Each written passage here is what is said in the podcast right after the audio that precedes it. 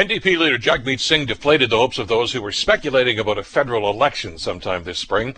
Singh says that he will not trigger an election as long as the COVID-19 pandemic persists. And you combine that with the projections that we'll still be dealing with the pandemic for most of 2021, and we can put to bed the idea of going to the polls anytime soon. Now, Singh's announcement is somewhat surprising since he had previously said that if the government didn't embrace the NDP's pharmacare legislation, he would withdraw his support when the government presents its budget this spring. But the political landscape has changed in the last few weeks. Polling shows that while the Trudeau government has slipped in popularity, they still hold a slight lead. An election would likely just produce another minority liberal government. So why go through the exercise with so many other pandemic and economic issues to deal with? There's probably a lot more political pragmatism than nobility in Singh's pronouncement.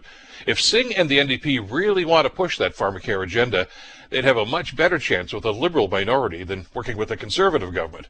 Besides, even though there is growing frustration with the Trudeau government's vaccine rollout voters have been quite clear that at this point, they'd rather stick with this government rather than gamble with any of the alternatives. I'm Bill Kelly.